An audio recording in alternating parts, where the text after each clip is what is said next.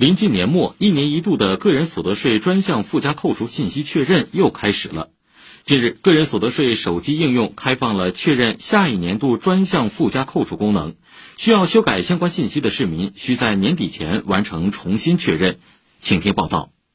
打开个人所得税手机应用，市民王先生注意到，今年手机应用里新增设了快捷填报专项附加扣除页面，并设有一键代入功能。这个功能啊，它直接就能把二零二一年的专项附加扣除信息啊，一键就带入到二零二二年，不需要修改个人所得税专项附加扣除的纳税人，在手机上简单操作即可，也可以选择在电子税务局网页端办理。但是，也有部分纳税人需要根据实际情况进行重新确认。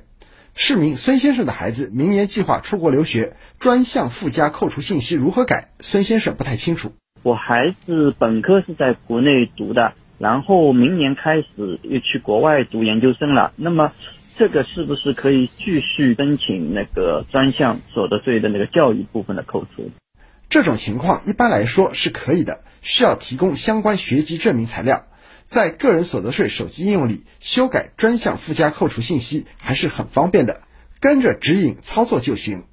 上海国家会计学院应用经济系主任、财税专家葛玉玉说：“除了子女教育情况发生变化外，还有父母年龄是否达到六十岁等多种情况，都是可预期的，要重新确认专项附加扣除相关信息。比如说，家里的孩子呢，现在年满三岁，符合了我们现在扣除的要求，允许你扣除了，那你就可以去增加一个子女教育的专项附加扣除啊，或者是之前呢没有房贷，对吧？现在呢啊，你有了住房贷款利息了。”那你就可以去增加住房贷款利息的专项附加扣除啊，每个月一千块钱。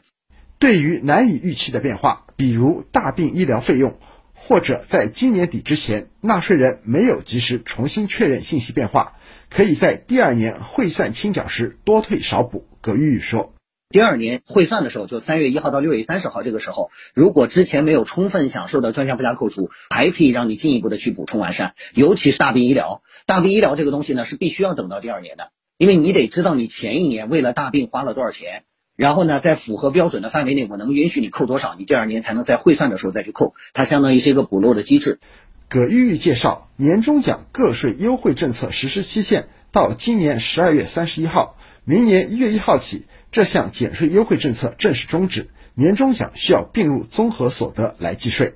以上由记者于成章报道。